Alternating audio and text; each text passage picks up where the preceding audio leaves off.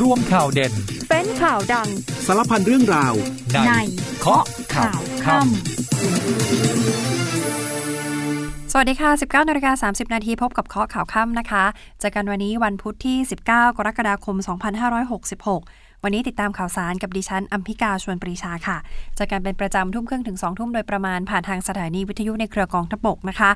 อีกหนึ่งช่องทางในการติดตามผ่านทางเพจ Facebook เคาะข่าวค่ำนะคะ พิมพ์ภาษาไทยติดกัน กดไลค์กดแชร์คอมเมนต์ทักทายได้เลยนะคะ เมื่อรับฟังจบแล้วสามารถรับฟังย้อนหลังได้อีกค่ะ ผ่านทางพอดแคสต์ News เคาะข่าวค่ำได้พิมพ์ชื่อนี้เลยนะคะ อีกหนึ่งช่องทางผ่านทาง Spotify วันนี้เรื่องของการเมือง ถ้าใช้คำว่าร้อนนี่ต้องเติมคำว่ามากถึงมากที่สุดเลยนะคะ ร้อนตั้งแต่ช่วงเช้าแล้ว แล้วก็หลังจากที่ศาลรัฐธรรมนูญมีมติเอกฉันเลยนะคะ รับคำร้องไว้พิจารณา แล้วก็มีมติ 7 ต่อ 2 สั่งคุณพิธาหยุดปฏิบัติหน้าที่สสตั้งแต่วันนี้ จนกว่าจะมีคำวินิจฉัยออกมา ปมก็คือเรื่องของการถือหุ้นสื่อไอทีวีว่าส่อเส้นสมาชิกภาพหรือไม่ วันนี้รับพิจารณาแล้วก็สั่งหยุดปฏิบัติหน้าที่ทันทีนะคะ นั่นก็ว่าร้อนแล้ว วันนี้ที่ประชุมรัฐสภาร้อนอีกค่ะ มีการลงเสียง มติ เกินกึ่งหนึ่งแล้วนะคะ เสียงข้างมาก 395 เสียง เห็นว่ายตติที่เสนอชื่อคุณพิธาลิมเจริญรัตเป็นนายกรัฐมนตรีครั้งที่สองนี้ ขัดต่อข้อบังคับการประชุมข้อที่ 41 คือไม่สามารถที่จะเสนอชื่อซ้ำได้ มองว่าเป็นยติที่เสนอแล้วปัดตกไปไม่สามารถเสนอซ้ำได้ เดี๋ยวต้องจับตาต่อหลังจากนี้ค่ะ เอาเป็นว่าชื่อคุณพิธานี่หลุดแล้วนะคะ หลุดจริง ๆ แล้ว แล้วก็ต้องจับตาว่านัดประชุมรัฐสภาเลือกนายกครั้งที่3เนี่ยจะเป็นวันไหน ก่อนหน้านั้นเคยกางไทม์ไลน์เคาะเอาไว้คือ 13 ครั้งที่ 1 19 ครั้งที่ 2 แล้วก็ 20 ครั้งที่ 3 แต่ต่อจากนี้ต้องดูค่ะ เพราะว่าตอนนั้นคุยกันบนพื้นฐานที่ว่าเสนอชื่อคุณพิธา 3 ครั้งตอนหลังก็มาปรับเป็นเสนอ 2 ครั้ง ถ้าวันนี้เสียงไม่ได้มาก อย่างมีนัยสำคัญเสียงสนับสนุน ก็จะถอยให้กับเพื่อไทย แต่ปรากฏว่าไม่ทันจะได้ลงมติลงเสียงเลยค่ะ ไม่มีสิทธิ์แม้แต่จะเสนอชื่อด้วยซ้ำวันนี้คุณพิธาได้กล่าวอำลาที่ประชุมนะคะ บอกจนกว่าจะพบกันใหม่ แล้วก็โพสต์ในอินสตาแกรมส่วนตัวด้วยนะคะ หลังจากที่ศาลมีคำสั่งให้หยุดปฏิบัติหน้าที่สสชั่วคราว ก็มีคนเข้าไปติดตาม มีคนเข้าไปให้กำลังใจคุณพิธาเยอะมากนะคะ ในช่องทางทาง IG ทาง Instagram ของคุณพิธา แล้วก็วันนี้มีความเคลื่อนไหวก็คือประธานกกตที่ออกมาชี้แจงว่าไม่มีความกังวล หลังจากที่ถูกฟ้อง หลังจากนี้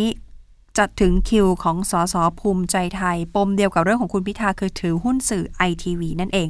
แล้วก็บอกว่ากกตนั้นพิจารณาไปตามระเบียบเดียวกัน ใช้ด้วยกันใครที่เข้าขายนี้ก็โดนพิจารณาด้วยระเบียบนี้ทั้งหมด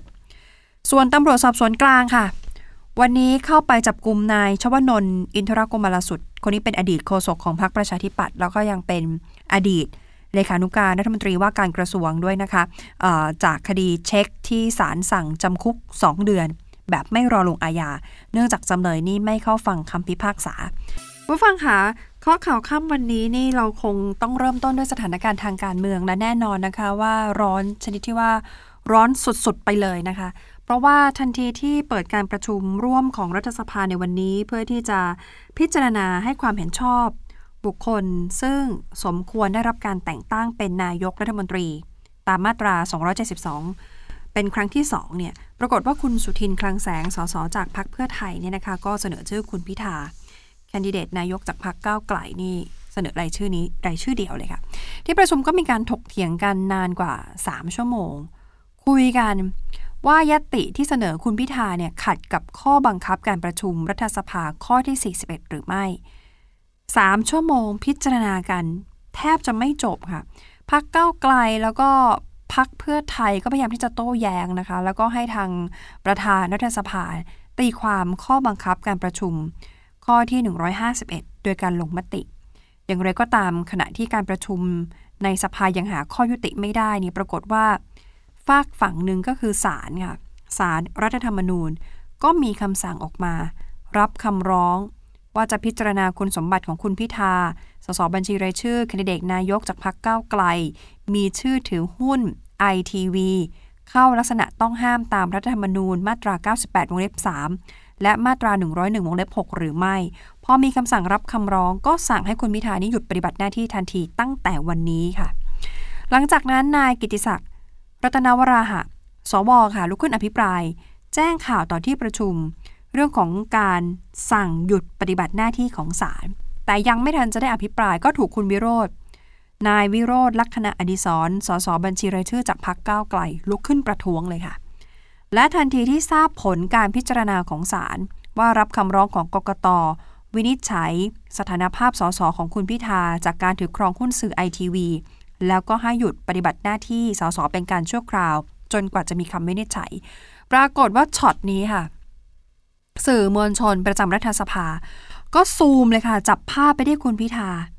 ในห้องประชุม โดยคุณพิธามีการพูดคุยกับสสพักก้าวไกล ก่อนที่จะเดินออกจากห้องประชุม แล้วก็เดินกลับเข้ามาที่ห้องประชุมอีกครั้งหนึ่ง ครั้งนี้พูดคุยกับสสแล้วก็นั่งฟังการอภิปราย แล้วเป็นช่วงเวลาไล่เลี่ยกันกับที่ ในวันมูฮัมหมัดนอมาทาประธานรัฐสภา ส่งมอบการทำหน้าที่ประธานในที่ประชุมให้กับนายพรเพชรวิชิตชลชัย รองประธานรัฐสภา ให้ทำหน้าที่ประธานการประชุม จากนั้นนายกิติศักดิ์รัตนวราหะ สมาชิกวุฒิสภาก็ลุกขึ้นอภิปรายเลยค่ะ บอกขอให้ประธานรัฐสภาพิจารณา กรณีที่ศาลรัฐธรรมนูญมีคำสั่งให้นายพิธาหยุดการปฏิบัติหน้าที่สสด้วย แต่ถูกคุณวิโรธ โต้แย้งว่าเรื่องที่ศาลวินิจฉัยคุณพิธาให้หยุดปฏิบัติหน้าที่สส ถ้าว่ากันไปตามระเบียบราชการแล้ว จะต้องรอให้มีหนังสือราชการส่งมาอย่างเป็นทางการก่อน ขณะที่การประชุมรัฐสภายังคงถกเถียงกันอย่างดุเดือดแล้วก็ต่อเนื่องไป ว่าการเสนอชื่อคุณพิธารอบสองเพื่อที่จะลงมติเลือกเป็นนายกนี่สามารถทำได้หรือไม่ จากนั้นเมื่อเวลาประมาณ 13นาฬิกา55นาทีเกือบๆจะบ่ายสองค่ะ คุณพิธาหัวหน้าพักเก้าไกลก็มีการเคลื่อนไหว แต่ว่าเป็นการเคลื่อนไหวในโลกโซเชียลนะคะ คุณพิธาเนี่ยโพสต์ภาพ พร้อมกับข้อความลงในอินสตาแกรมส่วนตัว ภายหลังจากที่ศาลมีมติให้หยุดปฏิบัติหน้าที่สสจนกว่าจะมีคำวินิจฉัยกรณีถือหุ้นสื่อไอทีวีนะคะ ก็ระบุว่าเป็นที่ชัดเจนแล้วว่าในระบบปัจจุบันต่อให้ชนะ ได้รับความไว้วางใจจากประชาชน ก็ไม่เพียงพอที่จะบริหารประเทศชาติต่อ และจะต้องขออนุมัติจากวุฒิสภาก่อน เผลอๆ ไม่พอที่จะเสนอชื่อโหวตเลือกนายกรัฐมนตรีเป็นครั้งที่ 2 ด้วยซ้ำไป นี่เป็นข้อความที่คุณพิธาโพสต์นะคะ ช่วงเวลาเกือบบ่ายสองของวันนี้ จนกระทั่งบ่ายสองสี่สิบห้าค่ะ คุณพิธายกมือขออภิปรายค่ะ โดยบอกว่าปัจจุบันมีเอกสารจากศาลมีคำสั่งให้ตนหยุดปฏิบัติหน้าที่ จึงขออนุญาตแจ้งต่อประธานในที่ประชุม ว่ารับทราบคำสั่ง และจะปฏิบัติตามคำสั่งจนกว่าจะมีคำวินิจฉัย และขอใช้โอกาสนี้อำลาจนกว่าจะพบกันใหม่ และขอฝากเพื่อนสมาชิกในการใช้รัฐสภา ในการดูแลพี่น้องประชาชน โดยคิดว่าประเทศไทยเปลี่ยนไปไม่เหมือนเดิมแล้ว ตั้งแต่ 14 พฤษภาคม หากประชาชนชนะมาได้แล้วครึ่งทาง เหลืออีกครึ่งทาง แม้จะไม่ได้ปฏิบัติหน้าที่ แต่ขอให้เพื่อนสมาชิกทุกคน ช่วยดูแลประชาชนต่อไป นี่คือสิ่งที่คุณพิธายกมือขออภิปรายในสภานะคะจากนั้นสมาชิกในที่ประชุมก็ลุกขึ้น แล้วก็ปรบมือให้ค่ะ คุณพิธาก็เดินออกจากที่นั่ง แล้วก็ประธานรัฐสภาค่ะ คุณวันมูฮัมหมัดนอมาทาก็ได้กล่าวขอบคุณคุณพิธา มีคุณสมพงษ์อมรวิวัฒมีคุณสุชาติตันเจริญ สสของพรรคเพื่อไทยนี่จับมือลา แล้วก็มีคุณหมอทศพรที่มอบภาพวาดเหมือนที่วาดไว้เนี่ยมาให้คุณพิธาด้วยนะคะ ท้ายที่สุด ที่ประชุมรัฐสภาลงมติเสียงข้างมากเกินกึ่งหนึ่งค่ะ 395 เสียง เห็นว่ายติที่เสนอชื่อคุณพิธาลิมเจริญรัตเป็นนายกรัฐมนตรีครั้งที่ 2 ขัดต่อข้อบังคับการประชุมข้อที่ 41 ก็คือไม่สามารถกระทำได้เสนอชื่อไม่ได้นะคะ หลังจากนั้นประธานรัฐสภาจึงสั่งปิดการประชุมเมื่อเวลา 17 นาฬิกาเศษ ทีนี้ในที่ประชุมเดือดมาตั้งแต่เช้าจนถึงช่วงเย็น5โมงกว่า ด้านนอกเดือดไม่แพ้กันค่ะ ทันทีที่ปิดการประชุม ผู้สื่อข่าวไปถามความเห็น ถามก่อนนะคะ ทั้งสสและสว กรณีที่ก้าวไกลไม่สามารถจัดตั้งรัฐบาลได้ละ และต้องถอยให้เพื่อไทย เป็นผู้จัดตั้งรัฐบาลแทน ปรากฏว่าหัวหน้าพักเพื่อไทยค่ะนายแพทย์ชลนานสีแก้วพูดถึง กรณีที่สสออกมาระบุว่าถ้าเพื่อไทยเป็นแกนนำแต่ยังมีพักก้าวไกลร่วมด้วย ก็จะไม่เห็นชอบ คุณหมอชนน่านบอกไม่อยากคิดล่วงหน้าเลยเรื่องนี้ทำได้แค่รับฟังอย่างเดียว ส่วนจะสามารถดึงเสียงสวมาเพิ่ม ดึงเสียงสวมาสนับสนุนเพิ่มเติมได้ไหมหากเพื่อไทยเป็นแกนนำตั้งรัฐบาล นั่นก็เป็นกระบวนการที่จะเกิดขึ้นในอนาคต ต้องรอข้อเท็จจริงที่จะเกิดขึ้นในวันนี้ และความเห็นพ้องของ 8พักร่วม โดยเฉพาะพักก้าวไกลว่ามีความเห็นอย่างไรขณะที่ทางฝั่งของคุณอนุทิน รองนายกรัฐมนตรี แล้วก็รัฐมนตรีว่าการกระทรวงสาธารณสุข ในฐานะหัวหน้าพักภูมิใจไทย ชัดเจนยืนยันว่าไม่โหวตให้เพื่อไทยแน่ๆ ถ้ายังมีก้าวไกลอยู่กับเพื่อไทย ย้ำจุดยืนว่าพักไม่เอา เรื่องของการแก้ไขมาตรา 112 แล้วก็จะไม่ตั้งรัฐบาลเสียงข้างน้อยด้วย ส่วนสวคือนายกิติศักดิ์รัตนวราหะที่ยืนยันว่ายังไงก็จะโหวตไม่เห็นชอบให้คุณพิธาเช่นเดิม และหากเป็นการจัดตั้งรัฐบาลของพรรคการเมืองใด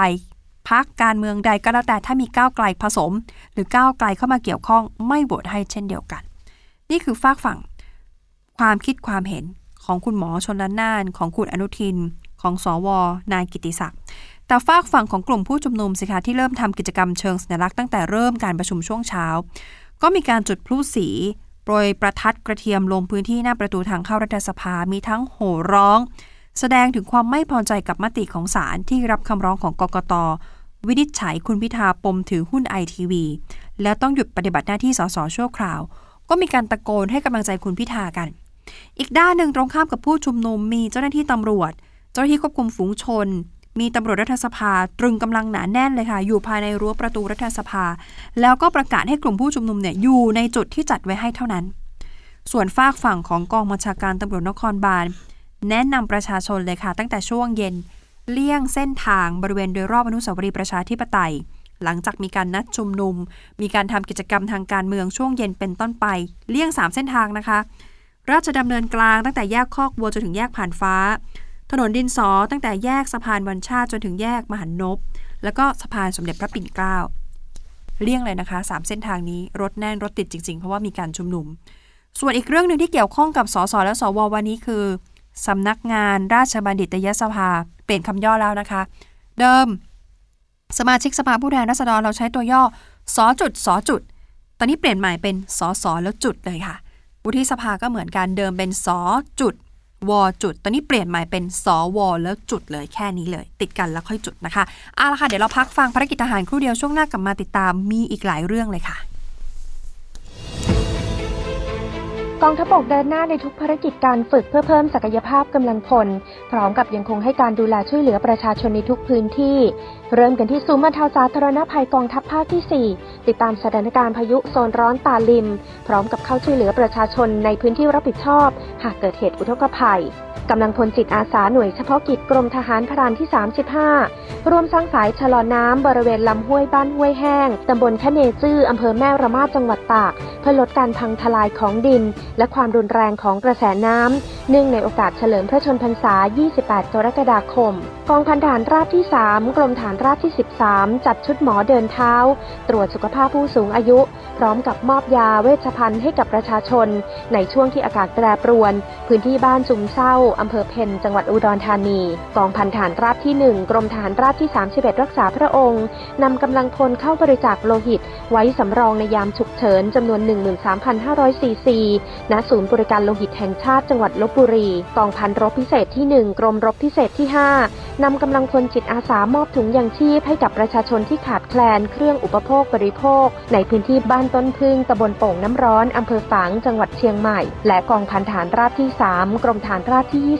23 ฝึกทบทวนความรู้การใช้กล้องตรวจการกลางคืนให้กับกำลังพล และการปรนิบัติบำรุงรักษาในสัปดาห์แห่งความพร้อมรบ ในสนามประจำปี 2566 เพื่อปฏิบัติภารกิจได้อย่างเต็มขีดความสามารถ ผู้ฟังค่ะจริง ๆ วันนี้ยังมีอีกหนึ่งความเคลื่อนไหวมาจากทางสปปส ก็คือศูนย์รวมประชาชน ปกป้องสถาบันนำโดยนายอานนท์กลิ่นแก้วนะคะประธานของสปปส ที่ยื่นหนังสือถึงเอกอัครราชทูต สหรัฐอเมริกาประจำประเทศไทยค่ะบอกว่าให้หยุดเข้ามายุ่งเกี่ยวกับกิจการและการเมืองในไทย ก็มีตัวแทนฝ่ายการเมืองออกมารับเรื่องนะคะ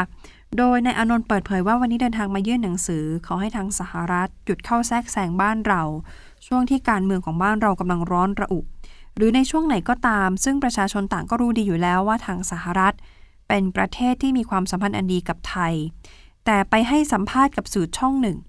ถึงความห่วงใยเรื่องของสถานการณ์ ในการโหวตเลือกนายกของไทย แล้วก็มีการใช้มาตรา 112 กันแกล้งไม่ให้นายพิธาลิมเจริญรัตขึ้นเป็นนายกรัฐมนตรี วันนี้จึงมายื่นหนังสือเพราะออกอยากจะออกมาย้ำเตือนให้ทางสหรัฐ หยุดการกระทำดังกล่าว แล้วก็แจ้งว่าประเทศไทยเองก็มีขั้นตอน มีกฎหมาย มีระบบประชาธิปไตย โดยที่ไม่หวังให้ประเทศอื่นเข้ามาช่วยเหลือหรือยุ่งเกี่ยวนะคะ นี่ก็คือความเคลื่อนไหวที่นายอานนท์ประธานศปปสไปยื่นหนังสือถึงนายโรเบิร์ตเอฟเป็นเอกอัครราชทูตสหรัฐอเมริกาประจำประเทศไทยนะคะ ส่วนกรณีที่นายยงยุทธเสาแก้วสถิตทนายความ ยื่นฟ้องกกตค่ะ กับพวกอีก 7 คน ต่อศาลอาญาคดีทุจริตและประพฤติมิชอบกลาง กรณีจัดการเลือกตั้งไม่สุจริตทำให้ผู้สมัครรับเลือกตั้ง และประชาชนผู้มีสิทธิเลือกตั้งทั่วประเทศไม่เข้าใจ หรือสับสนวุ่นวาย และเป็นการกลั่นแกล้งนายพิธาลิมเจริญรัตน์นั้น ล่าสุดวันนี้มีคำชี้แจงออกมาจากประธานกกตนะคะนายอิทธิพรบุญประคอง บอกว่าจริง ๆ ไม่ได้กังวลเลยเรื่องนี้ การปฏิบัติหน้าที่ถ้ามีใครไม่เห็นด้วยก็ไปยื่นคำร้องต่อศาลได้ ถ้าเรื่องถึงศาล ก็ต้องปล่อยให้เป็นหน้าที่ของศาลในการพิจารณา ส่วนประเด็นที่จะพิจารณานายจักกริดทองศรีสสบุรีรัมย์จากพรรคภูมิใจไทย หลังจากพบว่านายจักกริดไปถือหุ้นสื่อไอทีวีจำนวน 40,000 หุ้น เรื่องนี้คุณอิทธิพรอธิบายนะคะ บอกว่าปกติไม่ต้องรอให้ใครมาร้องเรียนเลยค่ะกกตมีอำนาจตรวจสอบได้โดยตรง เรื่องนี้หลังจากปรากฏเป็นข่าวโดยหลักแล้ว ทางกกตก็จะต้องพิจารณารวบรวมข้อเท็จจริง แล้วก็พยานหลักฐาน หากเห็นว่าสมควร ให้คณะกรรมการการเลือกตั้งพิจารณาอย่างไรก็ต้องว่ากันไปตามนั้น ยืนยันว่ากกตพิจารณาทุกคำร้องทุกเรื่องบนระเบียบเดียวกันทั้งหมดก็ว่ากันแบบนี้นะคะ ทีนี้ในส่วนของนายวราวุฒิศิลปะอาชาหัวหน้าพักชาติไทยพัฒนา ที่วันนี้ส่งทนายความเพื่อแจ้งเอาผิด พวกเกรียนคีย์บอร์ดค่ะไปตัดต่อภาพเขาและทำให้เขาเสื่อมเสียชื่อเสียงและทำให้เขาเสียหายนะคะ วันนี้มอบหมายให้นายพิเศษสายชนะพันธ์ทนายความค่ะเข้าไปแจ้งความร้องทุกข์กับนายจักริดกุสุมาพันโย แล้วก็บุคคลที่เกี่ยวข้องตามพรบคอมพิวเตอร์นะคะ โดยนายพิเศษทนายความเนี่ยเปิดเผยบอกแจ้งความร้องทุกข์กล่าวโทษ แล้วก็มอบคดีให้พนักงานสอบสวนดำเนินคดีกับนายจักริด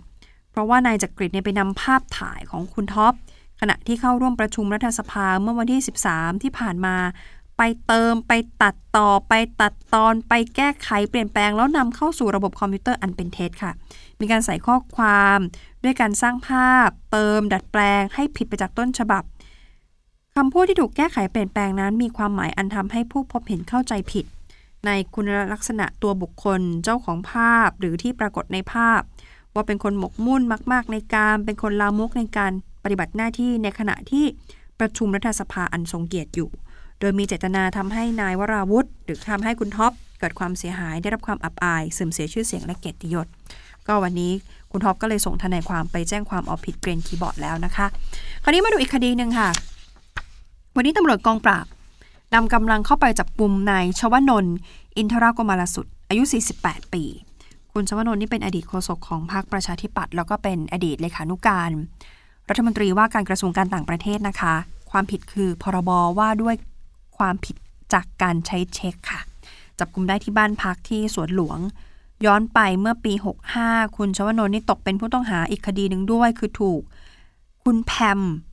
นางสาวปานพิมพ์ เตชะธนชัยพัฒน์คุณแพมนี่เป็นอดีตนางเอกชื่อดังของหนังเรื่อง The Gig แล้วก็เป็นนางแบบปฏิทินลีโอปี 2010 พร้อมด้วยนายวรุษบราว คุณวรุษนี่เป็นพระเอกหนังเรื่องอินจัน